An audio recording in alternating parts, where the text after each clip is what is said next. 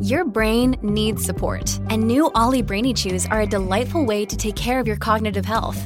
Made with scientifically backed ingredients like Thai ginger, L-theanine, and caffeine, Brainy Chews support healthy brain function and help you find your focus, stay chill, or get energized. Be kind to your mind and get these nootropic chews at olly.com. That's O-L-L-Y.com. These statements have not been evaluated by the Food and Drug Administration. This product is not intended to diagnose, treat, cure, or prevent any disease.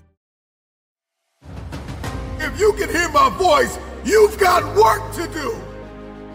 You need to elevate others to elevate yourself, but also you need others to elevate you. So, so many people live their lives like tubes food in, food out, paycheck in, paycheck out. And so you may be average, you may be ordinary, but you have the opportunity every single day to make extraordinary decisions. And what you do today will determine your future. At some point in life, we're all going to struggle. You are not your past. You're you. You're you right now. You might have done some things you wish you hadn't done.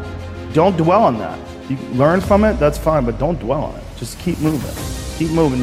You know, use it. Use it as fuel. Say never again. I get what I did wrong, but don't think that you're that person that made those mistakes. You're the person who's learned.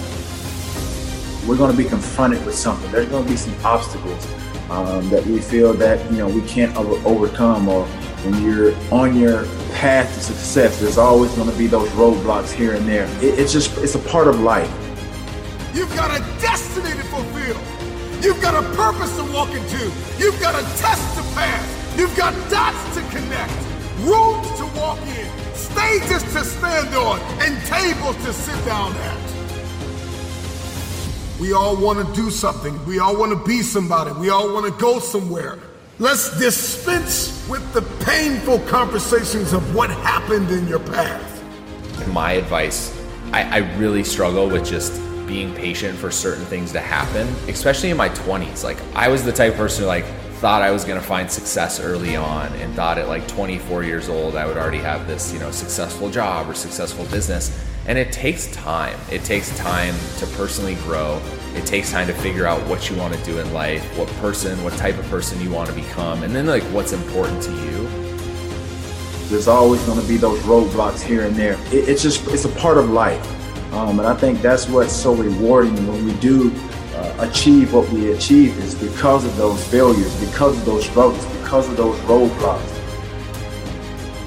athletes that have achieved an amount of success, I think when their doubt creeps in or there's naysayers or there's doubters, I think the, the best thing that I ever did, I ever did, obviously, I think was believe in myself. Uh, that's first and foremost.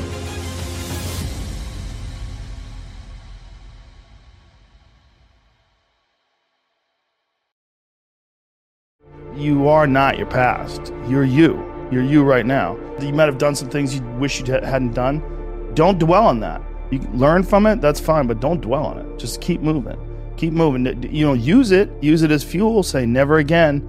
I get what I did wrong, but don't think that you're that person that made those mistakes. You're the person who's learned. I think that endurance, enduring something, and building up that ability to endure things, that's also a very important mechanism that you could apply to everyday life. Like that the mechanism of understanding how to endure. Because a lot of people just running from discomfort. They're running from it. They're just avoiding it. So easy to. And like if you get distracted for a second you're like mm, yeah hmm, let me check my phone. You just start going through your phone and looking at bullshit and you're just distracting yourself from the tiniest frustration of boredom just a yeah. little, we don't get bored anymore. Or if we get bored, we get bored for these tiny amounts of time, then you get distracted. So your distraction is eliminating your boredom. But the problem with that is like there's certain thoughts that only come to you when you're thinking, when you're you don't have any input coming in. When we're constantly looking at our phones, the only input you're getting is input from other people. And sometimes that's good. Sometimes you get good stuff out of that, but it's like a diet of only fruit. You know, like, hey, motherfucker, yeah. you need some protein. Yeah, like this is you need to, you need to get some other things in your diet. You know, and um, I think having discomfort in your diet, like having it as a, a regular part of your life, it minimizes the amount of uh, other kinds of bullshit. And I think that insanity and and greatness are next door neighbors, and they borrow each other's sugar. There's there's something about mastery, like true mastery, uh, that requires you to shut off massive areas of your life, personal areas, um, relationships, uh, education. My education was a joke. I mean, until I was 21 years old, until I started doing stand-up comedy, I didn't read books. I mean, I might have read a Stephen King book here and there for to kill time. I was on the train on my way to training, uh, but there was no uh, there was no desire to educate myself. If I was educating myself, it was maybe reading uh, the Book of Five Rings to learn better strategy to be a better fighter. That was all it was. Or was there ever a point where you said, I'm a little out of balance. I need to go the other way? Well, I realized I was a flawed person for sure. You know, and I think in realizing that you're a flawed person, What helped you realize that? just fucking up, just being an idiot. You know, realizing you know girls would get mad at me, or maybe guys would get mad at me. Whatever it was, I realized that I had flaws. You know, I, I knew I knew that uh, I was, and then also failing at comedy. One of the um, hardest things to do is to go from being really great at something to sucking at something, and that something that you suck at is now your path. You know, and that's what I found myself in comedy.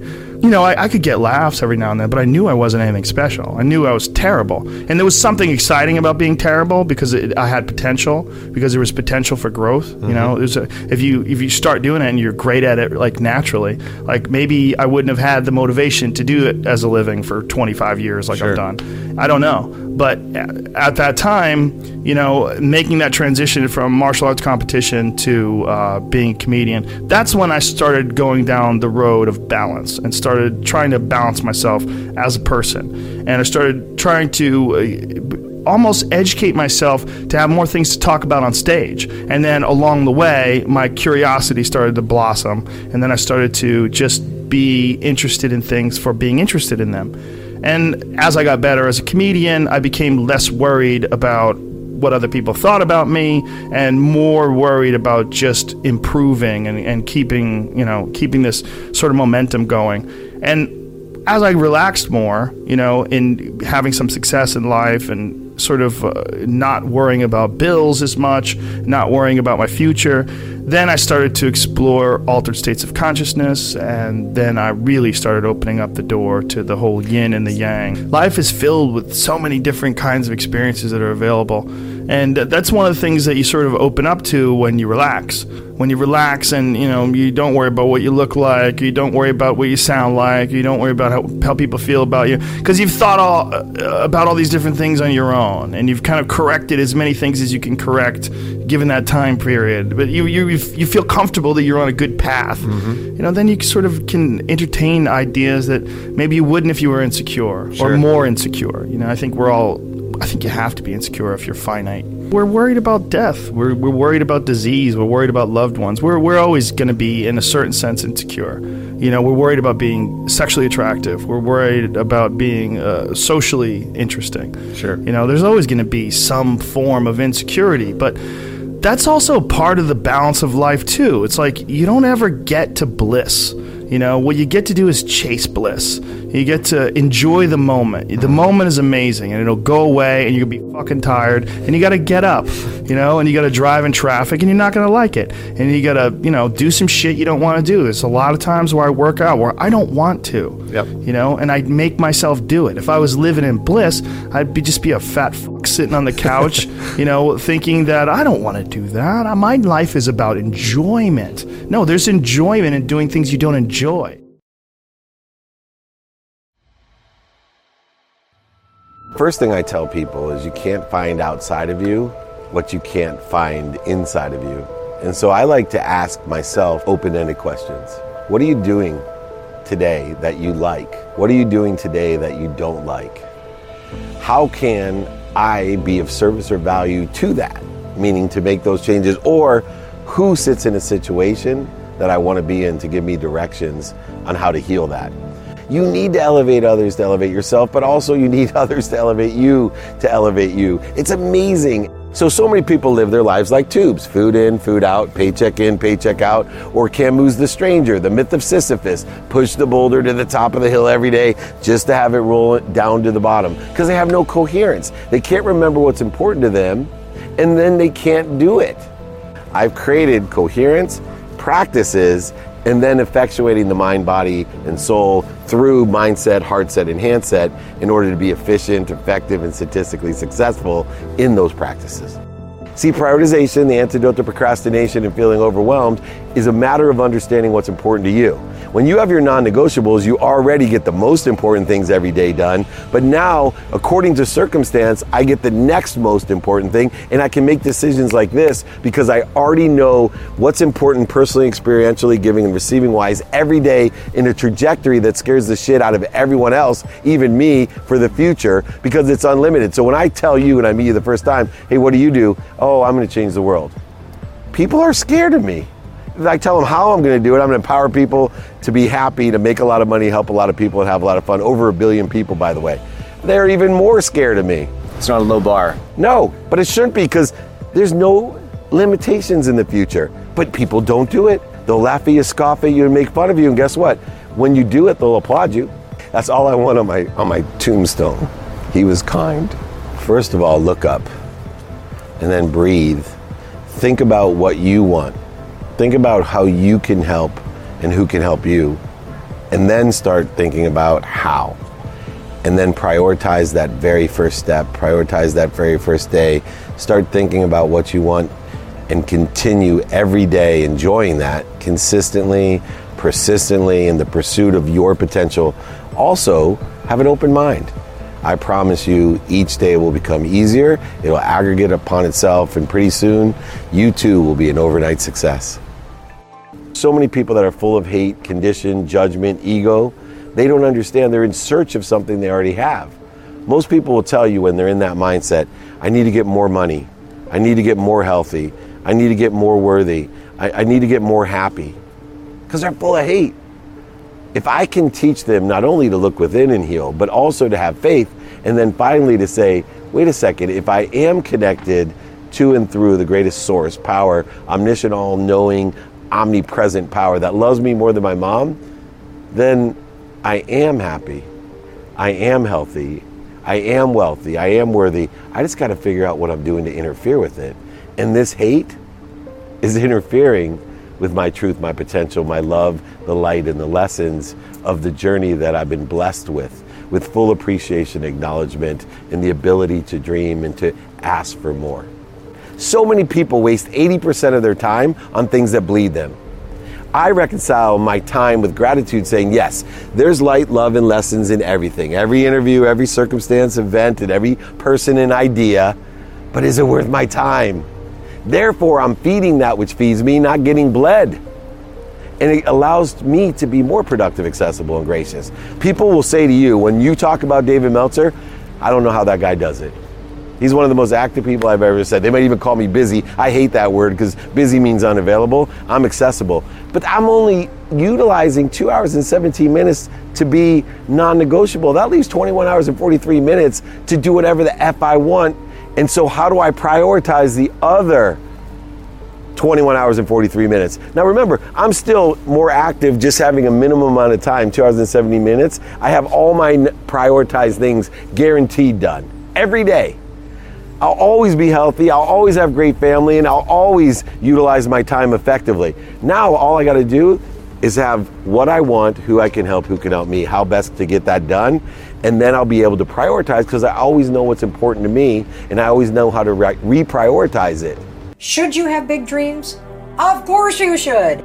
Should you dream of building a mansion on the ocean if that's your thing? Yes. Should you dream of the log cabin? Yes. If you want a Lamborghini or the new Ford Bronco, should you put yeah. Yes, yes, yes. If you want the family, if you want the body, should you think about Yeah, absolutely. Here's where everybody goes wrong. You dream about the end, you make this gorgeous collage of all this stuff that has nothing to do with your current life. that literally, as you're sitting in your studio apartment and you're looking for a job and you're staring at a mansion going, someday, it's going to make you feel like a loser because the gap between where you are and where you want to go it seems insurmountable. And so what happens based on the research is when you only visualize the end game, it's demotivating. Mm. At first it's really fun to like have a bottle of wine and make your like collage. I'm gonna visualize, I'm gonna slap this up, there's my vision board, it's fabulous. Law of attraction, baby. Come on, I'm gonna think about it, it's gonna come to me. Okay, I've been doing this for two days. I'm not. I'm still in this apartment with the cat box that needs to be changed. The way to visualize properly is to visualize the bridge between where you are and where you need to go, and particularly the horrible stuff. Visualize working a day job and telling your friends that you're not going to go out tonight because you're Right. working on something. Visualize making cold calls and being told no. Visualize not going to that party because you're staying in on a Saturday and not going to the barbecue because you're putting in the work. Visualize sitting at a seminar and learning from other people. Visualize watching YouTube videos. Visualize your first ever course failing miserably. Right. Literally, that's the sort of thing that you want to visualize yourself doing and pushing through because that's going to help you do the work. Is you will start to realize you are walking by an entirely different world every single day because you're not looking for it. There are opportunities, there are signs, there are mile markers on your path that you are literally tuning out. And we can all sit in this moment and look back and see how the dots of our life connect us here. You start to ground yourself in the idea that this too is a dot on the map of your life, and it is leading you somewhere incredible. Law of attraction is simply your thoughts become things. Mm-hmm. And it's true. We've talked all about how when you have a negative self talk, it tends to draw more of that to you. I think about it like lint in a dryer. Once negative stuff starts collecting, it collects a lot more. So here's what everybody gets wrong about manifesting everybody, at least kind of in the mass market, what you're trained to think about when you think about manifesting is vision boards. And when you hear the word vision boards, you think about the big stuff. So let's use your example of the marathon. The vision board would be Lewis crossing. the arms up at the yeah, metal. the arms up the Yes. metal. The high Exactly. fives. Yeah, High I fives. did it. Yes, I did it. Exactly. That will not help you. Because when you hit mile 13 on the actual race and it is sleeting rain and it feels nothing like that thing on your vision board, you're going to start a negative dialogue. I can't do this. My knees hurt. This is not what I thought it was going to be. I'm not ready for this. I didn't train for this. And you are going to tank yourself. What you do by visualizing the bridge is you train your nervous system and your mind to do the hard work. So you should visualize not crossing the finish line, but what is it like to be at mile 12 when your batteries run out on your earbuds? No, I'm serious. And you keep going. What's it like when your shoelace breaks and now your heel is lifting and you're starting to get a blood blister at mile 17? Mm-hmm. What's it feel like when you wake up and it is pouring rain and you visualize yourself running anyway? That way, when you visualize the work, you are preparing your body for it so you're not resistant to it when it comes. And so you are literally building up almost like this resilience and this muscle inside of you to do the work to get the thing. So yeah, create the vision board, but make sure in addition to crossing the finish line, you have somebody running in the rain. You have somebody who you have an alarm clock that says 513 you have you know these images that show the hmm. stuff that you don't want to do so like for people who want to launch a business for example like a lot of people that i'm sure follow both of us are dying to launch a business or interested in being an influencer social media or making money online. And what you visualize are the checks or you visualize the money you're going to make or you visualize how cool it's going to be when you're a lifestyle entrepreneur whatever the hell it mm-hmm. is. Don't do that. I am constantly training my mind to work for me and there's this little trick that I talk about in the book that is all sort of the beginning of having a high five attitude. And a high mm-hmm. five attitude is the ability to catch yourself when you're going mentally low and to flip yourself back up into a high five attitude. Okay. The thing that I know to be true is that you cannot control the things around you. You can't control what's going to happen. You can't even control how your nervous system might respond or what thoughts might pop into your head. But you can always choose what you do next and what you make it mean, right? And so that's where all the mm. power is. We've talked a lot about negative self talk. And part of the reason why negative self talk is so crippling is not only because you've repeated it for so long and now it's a pattern, but it's also because you have a filter on your brain called the reticular activating system. This puppy is the keys to everything. And, and it's remarkable that uh, most of us have never heard of it. We've experienced it, but we don't know how to use it to our advantage. So the RAS, imagine a hairnet on your brain, only it's like electric, meaning it's alive, okay? Now, the RAS has one job, and the job is block out 99% of what's going on and let in 1% of what's going on. Our brains at this moment in history are having to process about 34 days hmm. worth of cell phone data in one day. It's crazy. And so your RAS has a monster job. It's like a bouncer at a bar. Mm-hmm. You're not coming in, you can come in. There are only four things that automatically get through the bouncer in your brain, the RAS. Number one, your name. So you've experienced being in a crowded place and somebody's like, you think you hear Lewis and you're like, huh? Somebody call my name? That was the bouncer in your brain. The second thing that always gets let in is any threat to your safety. So there are loud noises all over all the time, but only ones in close proximity make you go like this. Mm-hmm. That was the bouncer in your brain letting it in. Okay. The third thing that gets let in is when you sense that your partner is interested in sex with you or somebody else. And the fourth one, and this is where this is the billion dollar thing that everybody needs to know. The bouncer in your brain lets in whatever you think is important to you. So when you get intentional about telling your brain what's important to you, like I'm interested in a Tesla, your brain's literally like, "Oh, let's all, let all the Teslas in. Come on in." Here's the downside to this: if you have told yourself that you are a bad person for the last 10 years, guess what your brain thinks is important? Examples that mean you're a bad person. Right. So I'm going to give you a very specific example. So I personally don't think I'm a bad person. I don't think I'm perfect, but I know I do my best. I mean well. I don't have that story about myself mm-hmm. at all. I used to, but I don't. Let's say I oversleep and I miss the dentist. I miss the dentist appointment. I'm like, ugh, I got to pay the 25 bucks. I got to reschedule that thing. That kind of blows. That's all I think. And then I go on my daughter, who constantly beats herself up and says she's a bad person, this is a real example, by the way. She oversleeps, misses a dentist appointment, and it becomes, see, I always screw everything up. I'm a uh-huh. terror. I, I'm always messing things up. I'm a ba- like everything that gets let in confirms that you're a right. bad person. She finds proof and evidence. Yes, Yeah. that's the bouncer in your mind. I'm here to tell you that when you get intentional about what you want to think about yourself, it changes in real Mm-hmm. time what your brain lets in and what it doesn't. Yeah. That helps you with the other things that you're doing the high five in the mirror, the I'm not thinking about that, the pathetic mantra. Hey, you know, just because I missed the dentist appointment doesn't mean I'm a bad person. Yeah. I'm doing the best I can here. Give myself a break. Right. High five. You know what I'm saying? Shake it off. Get back in there. It, right, well, it's true, right? Right. Because it's these little things. Somebody cuts you off. Somebody reaches for the last thing of cereal that you wanted to buy at the grocery Mm-hmm. store. You think it's like a sign that the world's out to get you. This is all your story and your mind skewing the world to prove all of the stuff you keep repeating. And the only way to get a handle on it is to start acting the opposite. Like high five yourself, even though you don't feel like it. Interrupt the crap that you keep saying. Put your hands on your heart and settle your body down.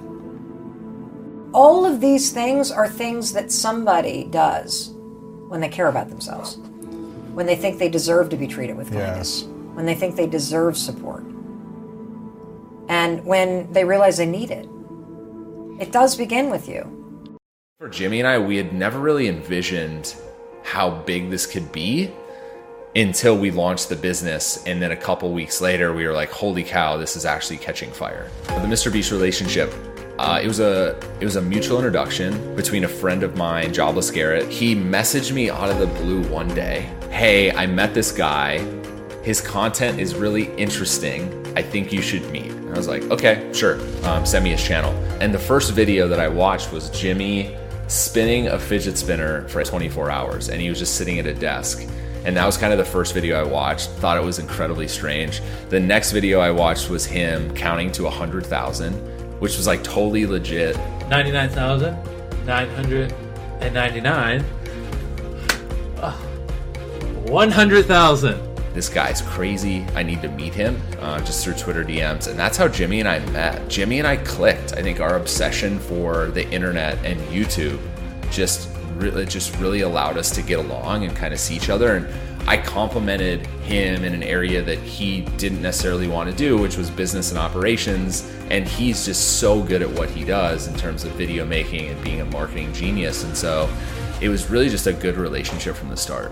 I, I really struggle with just being patient for certain things to happen, especially in my 20s. Like, I was the type of person who, like, thought I was going to find success early on and thought at like 24 years old I would already have this, you know, successful job or successful business. And it takes time. It takes time to personally grow. It takes time to figure out what you want to do in life, what person, what type of person you want to become, and then like what's important to you. And so I, have had to, you know, probably humble myself more than most people of just like being patient and just kind of like enjoying the journey and the process. As like cliche as that sounds, like I, have found a lot of joy in the journey of growing this company over the last five years that I really just didn't think I was going to have in my 20s. And my advice for creators starting out today is it is the easiest time to become a content creator right now, and it's the best time for discoverability for any content creator starting out. I tell a lot of creators that are just starting out to really just like focus on short form to start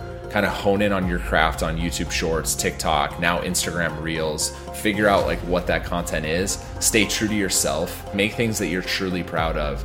And this is something that, you know, Jimmy tells a lot of content creators is like your first 100 videos are going to suck. So it's like once you get to that like 100th video, go back and look at the first 5 and you're going to cringe at how bad it was. And so you really have to focus on making each video better than the next this is a long game, and if you're not willing to put in the time and effort, like just don't don't even compete because it is hyper competitive right now for attention. You can go on TikTok or YouTube Shorts and make 10 second or 15 second videos, and the organic reach of those is unmatched currently. I mean, just look at my TikTok, which, like, I'm not a content creator, but I have had multiple TikToks get five, six, seven, eight hundred thousand views, just like filming a day in my life or talking about like, here's the f- five reasons why Mr. Beast is successful, or here's like three ways that you can become a content creator. It's hard to make a living just making 10 second TikToks. Not only is it incredibly diff- difficult to monetize, brands are just not as willing to sponsor that type of content as they are long form videos. And so after you figure out those first things that I said, now start figuring out how you create maybe four or five minute videos into 10 minute videos. So you can actually have AdSense and mid rolls and you can do a 60 second brand integration, like things that are tried and true and working for a lot of content creators right now. And so hopefully for the content creators watching, like hopefully that's helpful. And again, like each each each like video you post, some you're not going to be proud of, but I think if you really focus on I need to make a better video next week and the week after, like you're eventually going to get really good at that craft. It might take you years. And Preston and Jimmy and Typical Gamer and a lot of these guys, they're on year 10, 12 of their careers. Jimmy's not on year four.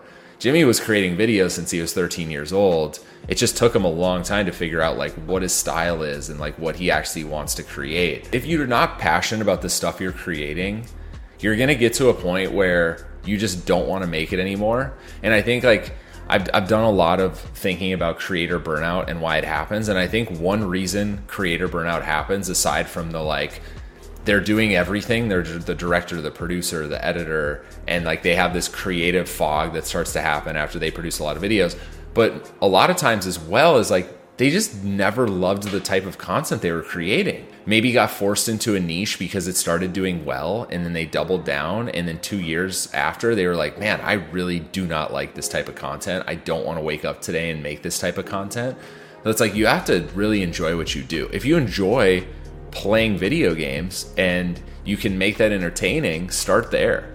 Uh, you don't have to just go trend hack and do something that's doing well for other people for the first few years, it was mostly Jimmy. Like he had all these ideas on a whiteboard that he wanted to execute, um, that he had come up with, you know, over the last like six or 12 months. And so, still to this day, like he has all these ideas that he wants to execute, and a lot of them make for massive YouTube videos.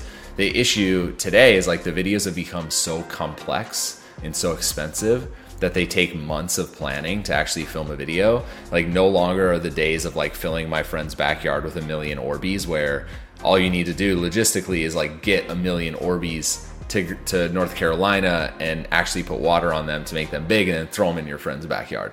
Like those those videos like although in 2018 2019 we thought were very challenging, they were very easy to pull off comparatively to like giving away a chocolate factory and recreating Squid Game and all this other stuff that it's now come to. Um, and yeah, I mean, the videos have just become so complex, and, and I don't see the stopping. Like, they're just going to get more expensive and more complex as he continues to raise the bar. I used to think there was a limit, like a couple years ago, when he would post, like, we did this video that's, um, it was, can 50,000 magnets stop a bullet? And so the video content was not great, but the concept was amazing. It was like 50,000 magnets on a wall. Can it affect a bullet or stop a bullet? And the video throughout the first like day did so well. I, I need to go back and look at the analytics, but I, I think it got like somewhere in like the 20 million views within the first 24 hours. To that point, we had never experienced anything like that. The video went on to get 60 million views over the course of a week, which at the time, this was like 2019 like him and I's minds were just blown at how crazy this video did on YouTube. And so I was worried back then that I'm like, where do we go from here? Like, how do you get more than 60 million views in a seven day period? Like, that's never been done on YouTube outside of music videos.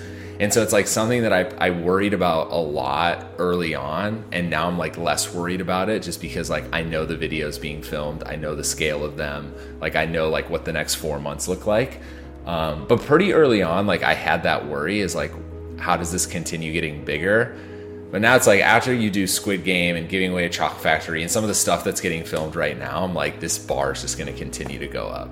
I had worked so hard to get an opportunity at an NFL sports agency for something that I thought I really wanted. You know, for multiple years, I wanted to work in an NFL sports agency. And so to finally get that opportunity to get in the door, to start to make traction, and to work with the people I worked with was incredibly fulfilling for me at the time.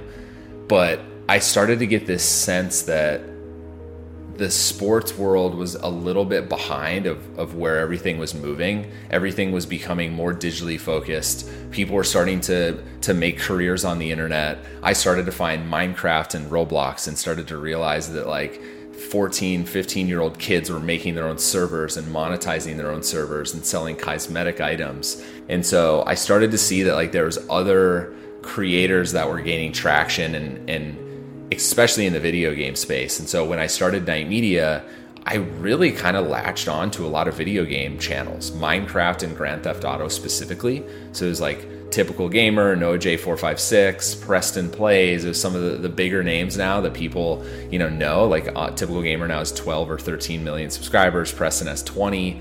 Uh, these channels were really small when I initially found them.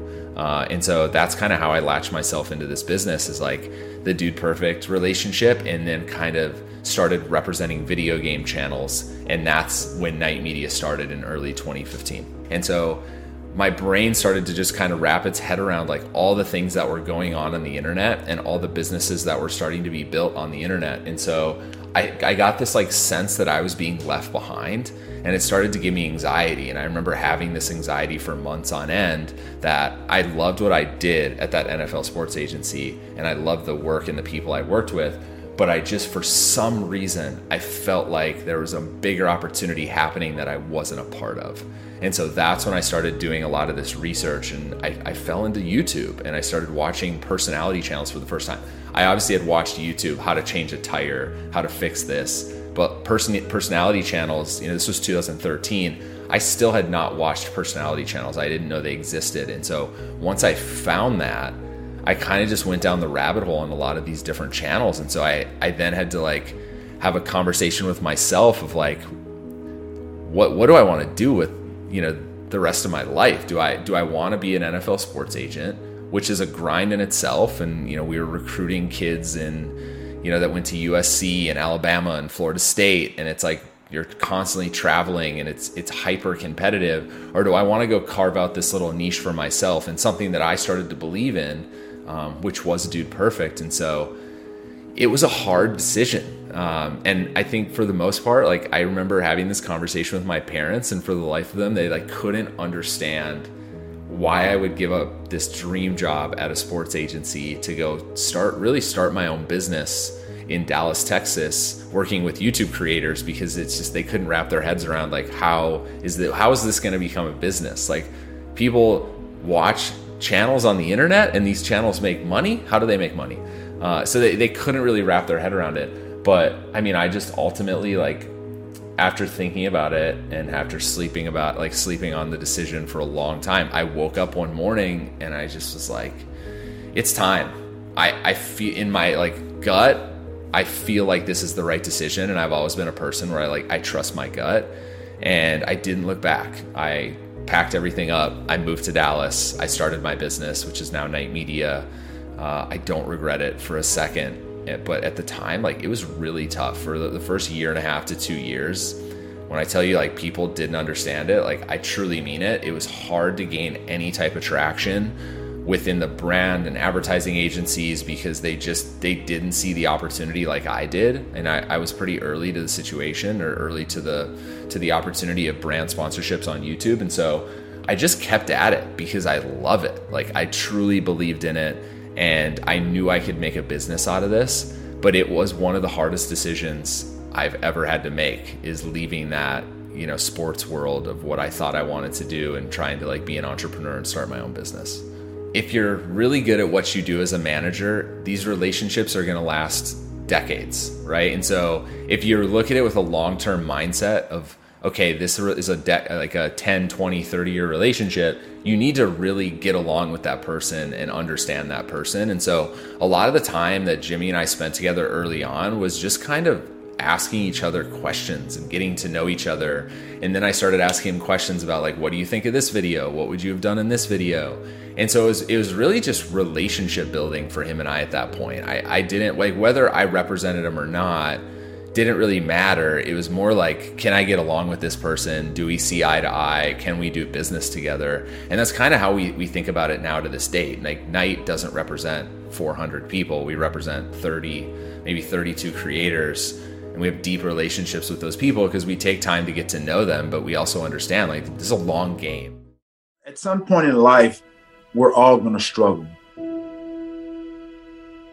we're going to be confronted with something. There's going to be some obstacles um, that we feel that you know we can't over- overcome. Or when you're on your path to success, there's always going to be those roadblocks here and there. It, it's just it's a part of life, um, and I think that's what's so rewarding when we do achieve what we achieve is because of those failures, because of those struggles, because of those roadblocks athletes that have achieved an amount of success, I think when their doubt creeps in or there's naysayers or there's doubters, I think the, the best thing that I ever did, I ever did, obviously, I think was believe in myself. Uh, that's first and foremost.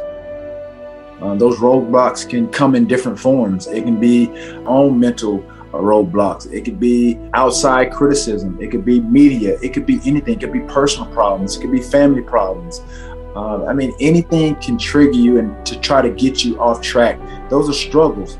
I think an athlete, again, to get to where you want to be and the process in which it takes to get there, you have to be addicted. I saw and I listened to what the coach said and they saw in me, which was a lot of potential. And I just wanted to build on that. But at the end of the day, we're all going to struggle. I struggled, but I didn't quit. And that's what I encourage a lot of people to do. Just don't quit. You know, it's not how you start, it's how you finish. And so for me, that mindset of just not wanting to quit, not wanting to succumb to the ebbs and flow of the game and, uh, you know, disappointment, um, having short term memory. Um, nobody's perfect. You're going to have those days. Some days you're going to have it, some days you, you're not. And it's the great ones that look beyond that mistake and just have short-term memory and go to the next that no, go to the next play as if the bad play just didn't happen. Um, that's where you have a small percentage of, of, of great athletes in every sport. You have your average, you have your good, and you have your great. When you talk about the GOAT, or you're talking about the greatest of all time, I may not be considered the GOAT in some people's eyes, but if you look at me and you look at my highlight, I definitely fit the description. if I didn't have the the, the coaches that pushed me, um, pushed me beyond really kind of I think my own limits or my own expectations, I don't think that I would have become uh, the receiver that I became. Um, I don't think I would have uh, been this guy that became To. Um, obviously, like I said, when you talk about uh, physically, I fit the description um, of, of, of an athlete. I fit the description of one of those physically uh, imposing receivers. Uh, I guess became a poster child for prototypical receivers that came after me. Because um, if you look at the the, the, the transition uh, of the receiver position before me and after me, they started to become bigger, faster, and stronger. Uh, you think of guys like uh, Calvin Johnson, they called him Megatron. You think of uh, uh Julio Jones. You know, these are big body uh, type of receivers that possess, you know, not only just, you know, the hands and catch radius, um, but when you think about the speed and the power of these guys, that I think that's something that people marveled at, marveled at as they saw the progression um, each and every year um, that I played in the National Football League. And I think after my third year in the league, after I made the, the catch against the Green Bay Packers, I think that instilled uh, a lot of confidence in myself that I could play and I could play on a big stage. Um, it didn't it didn't start out particularly well, but that's where the cliche, you know, it's not how you start, it's how you finish. I realized as I started to uh, really score touchdowns and my touchdown celebrations became a topic of discussion. Um, you know, I thought it was something positive, but when commentators and analysts started to uh, really, really create this narrative that I was being selfish or I was taking uh, taken away from the team concept or you know making it all about me or becoming selfish. Um, honestly, I I didn't take that very well. Um, I didn't think that that's what I was doing. Um, and so for me, I could have allowed that outside noise or that criticism uh, manifest and really, um, really deter me from really doing what I really wanted to do and be productive on the football field. If I would have allowed that to really um, eat at me um, and and and not allow myself to be who I was on the football field, then it could have been disastrous. It could have been like pretty much, it could have made or break, you know, who I was uh, as a talent um, and could have made or break really my career. But I think it all, like I said, it all stemmed from, you know, how I was raised and my grandmother and the things that she taught me.